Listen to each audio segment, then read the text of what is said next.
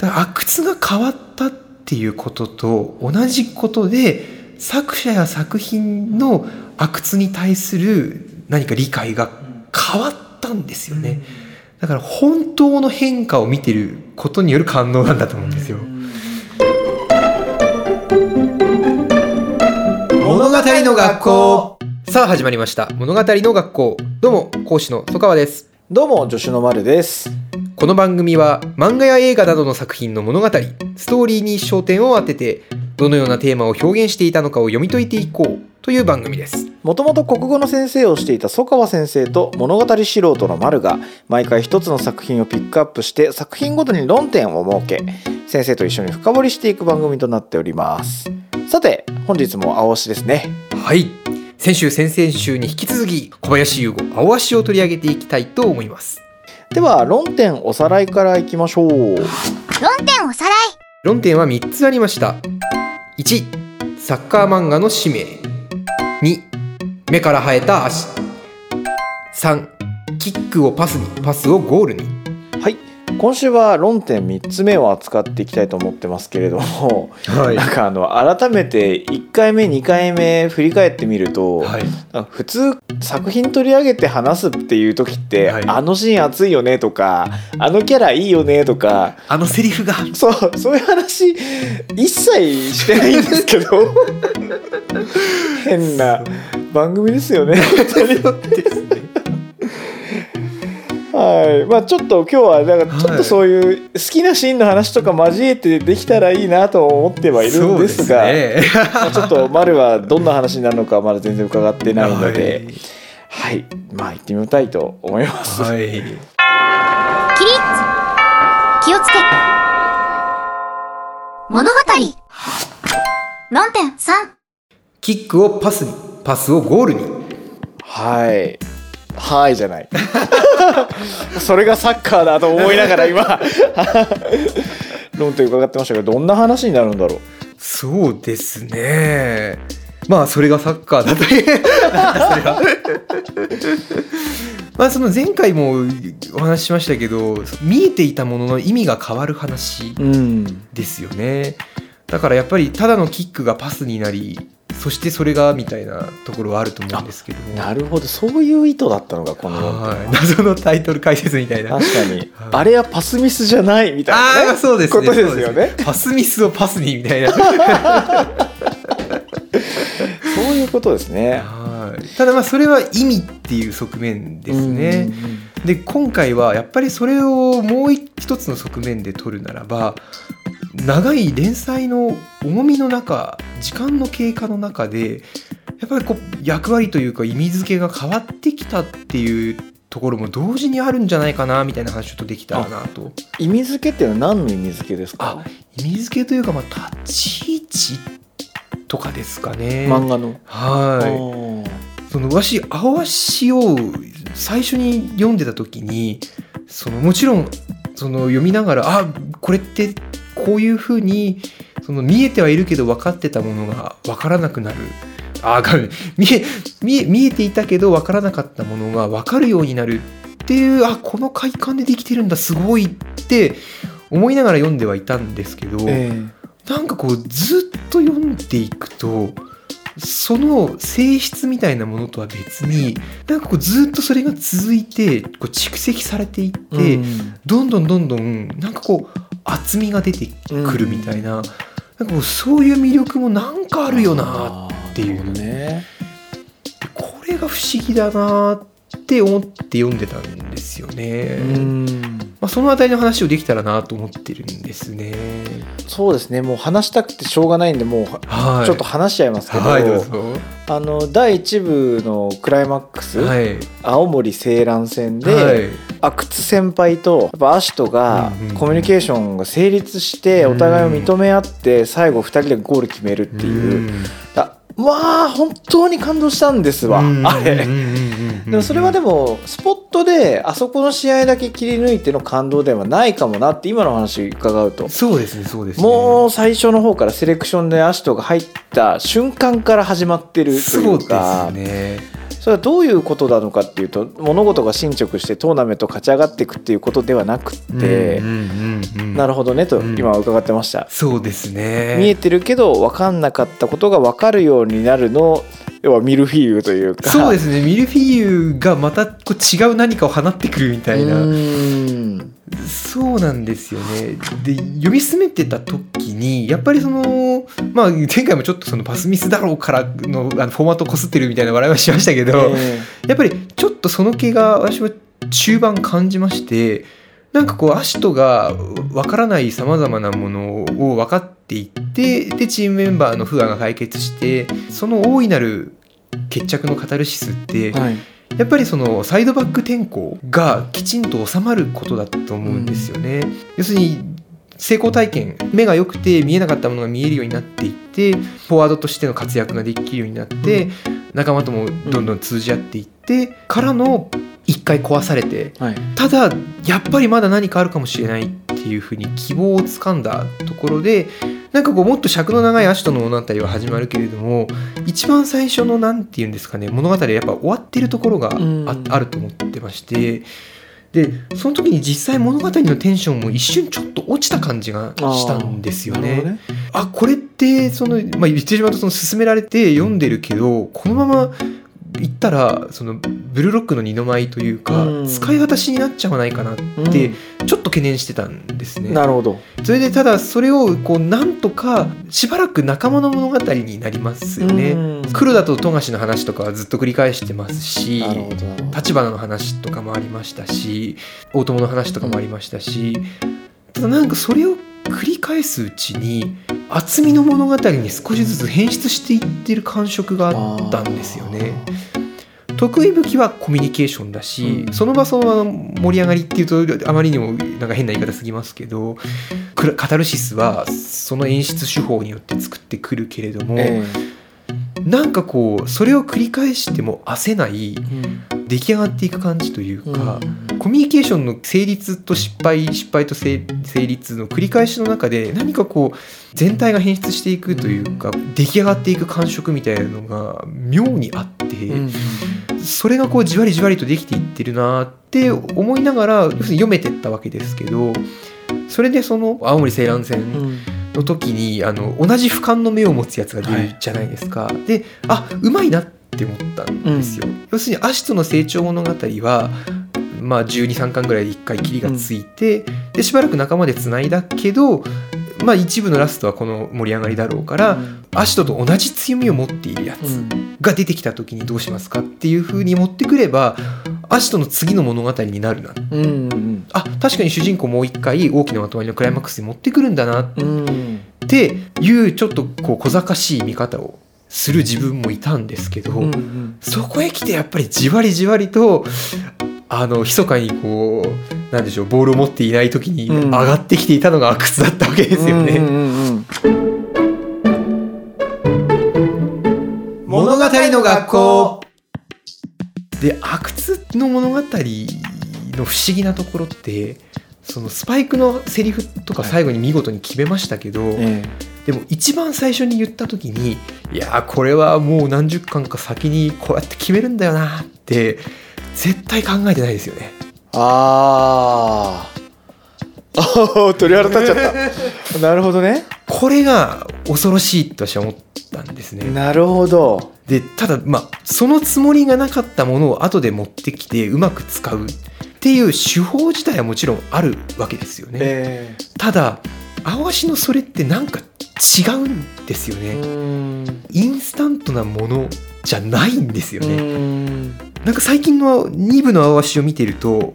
すごく詳しいあ青足っていう作品はもう青足っていう作品が何なのかを分かりながら書いてるなこれってってあ感触がすごくあるんですね。ただ第1部の頃ってそうじゃない感じがしていて。ーなるほど。でこれがちょっと今回の言いたいところでして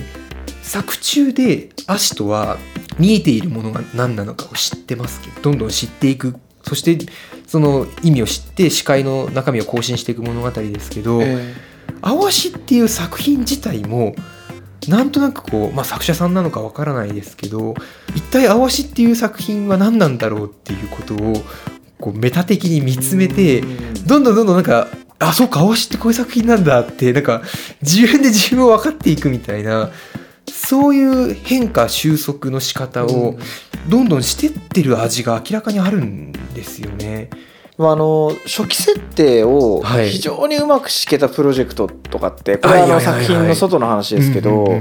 当初目論見みの中で描いていたその着地点みたいなものうんもちろん軽々クリアできるんですけどうん。あれ？広がりもっとあるぞってことに座組みんながだんだん気づき始めるみたいなことってまあエンタメよくはあるのかなというかそのとにかく座組初期設定がうまくいくとそうなるっていう。そうですね。だから目からスタートしているっていうのはねうん。あの最初にこうお話上がったような話とかかなり黄金比というかうん。綺麗に設定がですよね。こんなに決まるかみたいな。だからまあ半ば偶然もあるんだとは思うんですけど、うん。ただそれはまあ本当に天から降ってきたそれこそ偶然ではなくて、やっぱり誠実に誠実に手繰り寄せていっているから後付けのはずなのに全く後付けじゃないっていう矛盾みたいなものをもう完璧にこなしこうクリアしてる消化しちゃってるんですよね。なるほどね。これがこうもう怖いというか、うんそ尊敬を超えたちょっとイフになるようなうんうん気持ちをなんとなく持ってしまうんですよね。だから本当に言ってしまうと地味だなって思うことってすごくたくさんあるんですよ「青足」っていう作品って。こう最初のお母さんとの泣かせ話とかは分かりやすいですけどその なんかすごい技巧で作ってる感じはするんですけどただそれもでもなんかちょっと実感こもってるし、うん。まあその作者も地方出身で、まあ、うん。出身っていうか在住で、やっぱその辺のいろんなこととかって思いはあるんだと思うんですけど上手な中間地点に常に落ちていてそれをそのままずっとしっかり進めて誠実にやっていってそれがちゃんとこうパーンってこうな本当にだから正しいプロジェクトを初めから敷くことによってゴールが正しいプロジェクトじゃなくなるというか、うんそういう感じがすごくしますよね。なるほどね。いや阿久津の役割って本当に予定してないのがもう見えるというかヒール置いとけなんですよね。感動話置いとけじゃないですけど、まあ置いとけってほど適当にはやってないですけどここはヒールが必要って言って置いて阿久津のポジションって本当に動きますよね。うですね。んうんもちろん最後はいろいろありますけどその手前でやっぱりアシトが一通りの成長を得て仲間の話を横スライドしてってる時に下に突き上げられる上の領域の人前はるか先には栗林がいてえで自分はちゃんとユースのトップ層だけど下からもどんどん成長してきていてで俺は栗林の2番戦時みたいなやつじゃないっていうこう苦しみも抱えてみたいなそういうこう書き方にこう一回シフトチェンジするじゃないですか。でもあれもやっぱりそのアシトとの最後のゴールとはちょっと違う位置取りをしてるんだと思うんですよね。あの時点ですらまだ最後のシーンってまだ浮かんでなかったのかな？どうだろうな？って。うんそれでその阿久津の個人の物語なのかなって思ったらそれをさらに徹底していくと今度はそのアシトとのコミュニケーションの話に変わっていくじゃないですか、え。あの師弟関係みたいなのもそうですけど、それもやっぱりその必然性があるというかアシトってすごく健康ですよね、人とのコミュニケーションとか本人の出自とかも、だから裏主人公って必要なんですよね。やっぱりその白の主人公と黒の主人公の話じゃないですけど、ん。で阿久津そうじゃんみたいなことになんかこう本当に気づき始めたらもう止まらないみたいな感じになっていったというか、これはコミュニケーションの作品ならばコミュニケーションに向いてないやつも書かなきゃコミュニケーションじゃないよね。みたいな、うんだからそういうところにすごくこう誠実だから目配りがいってる感じがするんですよね。だから穴埋めたろじゃなくて愚直にやっていったら自然とすごくいいところにうんジリジリジリジリジリジリってこういってだから後付けのはずなんですよ。うんもっと冷たい目で見るなら考えてなかったよねって。うんでも全くそうじゃない。考えていた場合よりもはるかにうん。完璧。そしてあのシーンなわけですよね。ありがとうございました。本当に感動しました、うん。なんでだからあそういうものづくりとしての、はい。ちょっとその奇跡みたいな、うんあのこともあるのかもしれないですね、うん。あの体験の中に含まれてもそうですヒュねーマンドラマとしての感動だけじゃない何かがうん。やっぱあると思う圧が厚みが。ありますよね。だから阿久津が変わったっていうことと同じことで作者や作品の阿久津に対する何か理解が変わったんですよね。だから本当の変化を見てることによる感動なんだと思うんですよ。だからこれはすごいなっていうかこう力技という言葉の無理やりではない方のうん。あがき切ったみたいな、うん。うんそういう感じですよね。いやこれがそのパッとコミュニケーションで見えるものの意味があ分かった変わったっていうまあもっともっとはって気づきみたいな感じ重みはありますけどそのキックをパスにパスをゴールにという変化の話をしたかったんですけど、うんそれは分からないことが分かるっていう変化もそうですけど、やっぱり本当に純粋に変わったんだなっていう。作品が 変わり続けている。そうですね。同時に作品の内側でやってること外側でもいや本当にやっとるやんけってやばいね。本当に何回でも言いますけど本当に地味なんですよ淡路って、うんうんだからそこだけ見たらなんていうか花が足らない作品だなってうんうんもうなると思うんですよね。なんかこうなんか文句を言う気がしないから言ってないんですけど、うん。教科書的というか、う作りをしてるところがこうなんでしょうこうあの恋愛のところとかなんかちょっと不思議な感じするじゃないですか。もうなくてもいいよみたいな感じしたけど、まあ、まあ、適度かなって感じはしますけど。なるほど。なんかその今例えばそのこう花ちゃんとの関係で、うん。なんかこう栗林が こうあて馬的にフューチャーされたりとかあとあのお嬢様何でしたっけ？あいやえっとレイカ。あレイカ、はい。あの中盤はレイカがこう対抗馬みたいに出てきて二人の関係がちょっと追い分かんなくなったりとか。ごめんなさい適当言いました、はい。アンリでした。アンリか。カイドウアンリあそうだカイドウだ。みんなあのユニフォームにカイドウって入ってますからね。はいアンリと花の二人をこう、なんでしょう、は花との物語もちょっと進みすぎちゃったから、うんうんうん。あの、アシトの話じゃないですけど、うん中盤で一回止めるために、うん。こう、アンリと妙に接近させて、で、間を持たせてとか、なんかちょっとこう、慌ててやってるんですよね。それがなんとか整理がついたら、今度はまた、その、花とくっついちゃうのなんで、危ない危ないって言って、こう、栗林をうまいことこう、花と急こう接近させて、なんとかこう、終わっちゃう終わっちゃうって、話が終わっちゃうって言って、こう、慌ててやってたりとかして、だこれはもう本当に分かりやすい、分かりやすい後付けで、その、ただメインじゃないから、その後付けだねって言って、こう、微笑ましく見守って終わりっていう感じなんですけど、結構そういう後付け的な不器用な手つきでやってるなっていう事実が一個あるのが分かるポイント。うんただ一番コアのところでは、全く後付けとしての悪さがないどころか、こう、這いつくばって、うん。本当に正しい答えにピタッと来てる感じに、こう、本当にこう、何かを感じるわけですよね。で、その、この誠実さみたいな話っていう他のところにもつながってまして、えやっぱりその、まあ、その目線でどんどんその見ていくと例えばそのさっきそのコミュニケーションの作品なら、えその足とコミュニケーションバリバリできるから、うんそのそれができないやつの屈託の物語として阿久津が絶対必要になってくる、うん。とかってフューチャーされるみたいにどんどんどんどんそうやってやってこう視野がやっぱり広い作品なんで、うん。もっと反作用としてはサッカーってこう上に駆け上がっ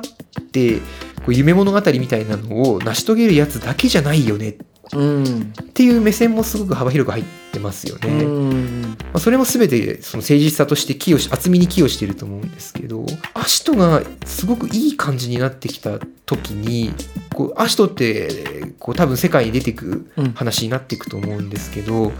やっぱりそのみんながみんなそういう風になっていくわけじゃないじゃないですか。ただそれをそのあいつらはそうならなかったやつだよねってアシトみたいな駆け上がることにならなかったやつって、うん。否定形で語りたくないっていう気持ちってやっぱあると思うんですよね。なるほどね。だそうなってきた時にそのあのお兄さんのなんか番外編が今出てますよね、うん。ブラザーフット。だあの辺とかもすごく誠実な手つきだなとと思いまして、だあれも要するに作中でもうやるわけにはいかないんですよね。もう本当に2つの違う話になっちゃうので、ええ。上がっていくやつの話をしているのに上がっていかないやつの話に同じ尺尺割いても交わらないし変ななっちゃうから、ただ明らかに目配りが効いていて、うん。引退するしないとか、その栄光の夢を達成できなくてもサッカー人生があったとか、そういう尺度で書いてたら絶対そっちの物語っていうのもやっぱり書かなきゃいけないうん。なってくると思うんですけど、そこでちゃんとその別作品として切り出しますって言って、うん。ブラザーフットにしてるのもその一貫してるなってすごく思ったんですよね。うん。あの阿久津のあの変化にたどり着いた手つきと、うん。アシトがこのまま駆け上がっていく物語に第2部でなっていく時に、え。そうではない卓の尊厳を認めるというか肯定的にそれを書くものは別の物語っていうのをこう別作品で切り出して書くっていう手つきもすごく誠実な回答というか、んん誠実だったらそうなるよねみたいなのをやってくるんですよね。うんだから作中ではちょっと監督たちの物語みたいなのもあるじゃないですか。はいはいはいですごく第2部に入ってもう一回フューチャーされてるしあそうそうそうって思ってあの辺りもすごくその青足は自分が何者かなの何者なのかを分かってきてるなって思ったんですけどうん。分かっているなとなんかちょっと上から見たいですけどやっぱりそのこう見たかった景色が見れなかった。うん。でもまだ見ようとしている、うんうんそういう監督たちの戦いの物語でもあるわけですよね。うんうん。青足が目指している何かってそのフォワードじゃなくてサイドバックにしてもまだ足らないんですよね。うんもうちょっと広いそれこそ視野があって、その何かの究極のカタルシスを目指してるはずなんですよね。で今何かそれに青足自身もおぼろげながら気づき始めていて、うんでだからそれがそこになって初めてその監督たちの物語とそのアシトの物語が同時に語られることが意味を持ってる。うん。夢が叶うばかりがサッカーではない。っうん。ていうだからえっと福田監督の物語ってゼロなんですよね。なるほどですね。はい、栄光の天才があと一歩で神の領域っていうところでそれが届かず崩壊する何かなんですけどそれを今語ってもしょうがないので、うんそこから再起する物語ですらなく、うん新しい世代に夢を託すでもなくこれはお前の物語でもあり俺の物語でもあるんだっうんていう形で語ってるんですよね。だからもう福田の夢は監督の夢になってるじゃないですか。うんだからいいわけですよね。うんだそうやってなんかすごくこう溶け合って、うん。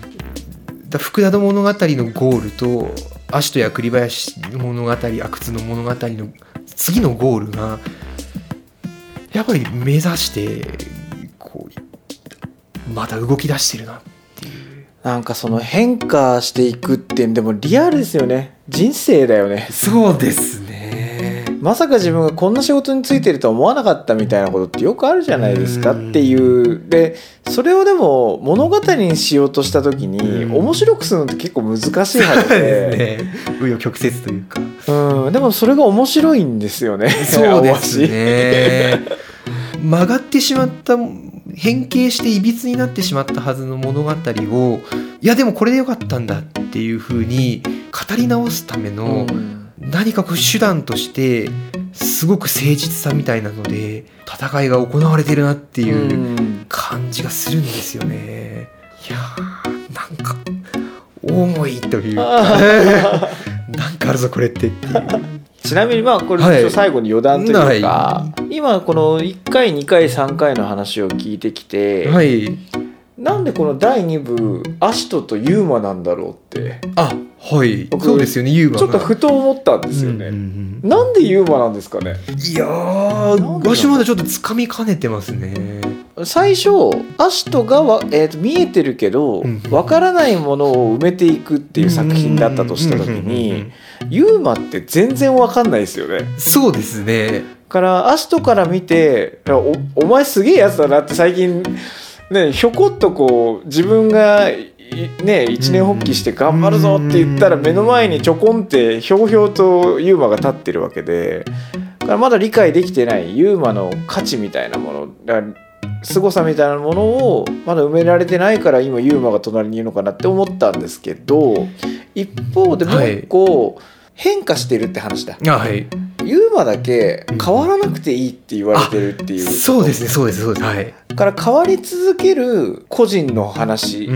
共同体の話の中で唯一変わんなくていいって言われてるユーマっていうそこが面白さなのかなとか。私はもう今完全にその目になってしまってるんで、そのええ誠実さだと思いましたね。誠実さ、要するに全て見えていて、えそれを分かっていて、うんはい完成ってちょっと言ってしまうと傲慢さがありますよね、確かに。いつか必ず全てが分かる日が来るみたいな。なんかもうちょっと誠実でサッカーを外側に置いてるのかな。開けた形で置いてるのかなって思ったんですよね。なるほどね。永遠に埋まらない最後の1ピースとして見えるとか分かるとかの領域ではない何か他者永遠の他者がいて、でそいつもそいつでそいつの謎の戦いをしていてそれをフォワードに当ててだから青足はあくまで青い足との物語だけどちゃんとチームメイトの数だけ、まあ、漫画作ろうと思ったらあるじゃないけど、はい。奥行きのあるサッカー感みたいなものが確かにあるのかもなって今誠実さですねそうですそれは。ね俺がサッカーだとは言わないみたいな。いやー本当にいやーいいですね。ありがとうございます。だいぶお腹いっぱいです。そうですね。じゃあ総括参りましょうかね。あはいそうですね。総括。今回はキックをパスにパスをゴールにということで目で見たものの意味を知っていく物語であると同時にそもそもが長い時間をかけて後付けなのに後付けじゃない必然性のある変化を作品の中のストーリー自体もそしてえーおそらく作者さんや、えーその外側の作品全体自体もこう行っている作品なのではないかと。それが阿久津の物語にえーさらなる魅力を与えていたのではないかというようなお話をしました。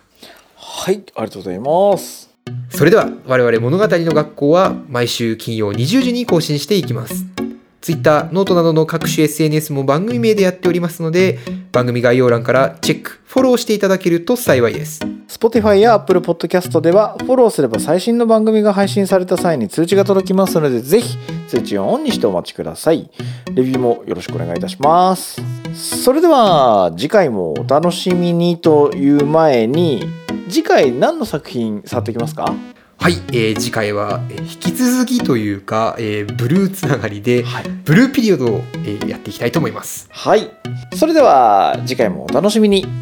気をつけレイ。ありがとうございました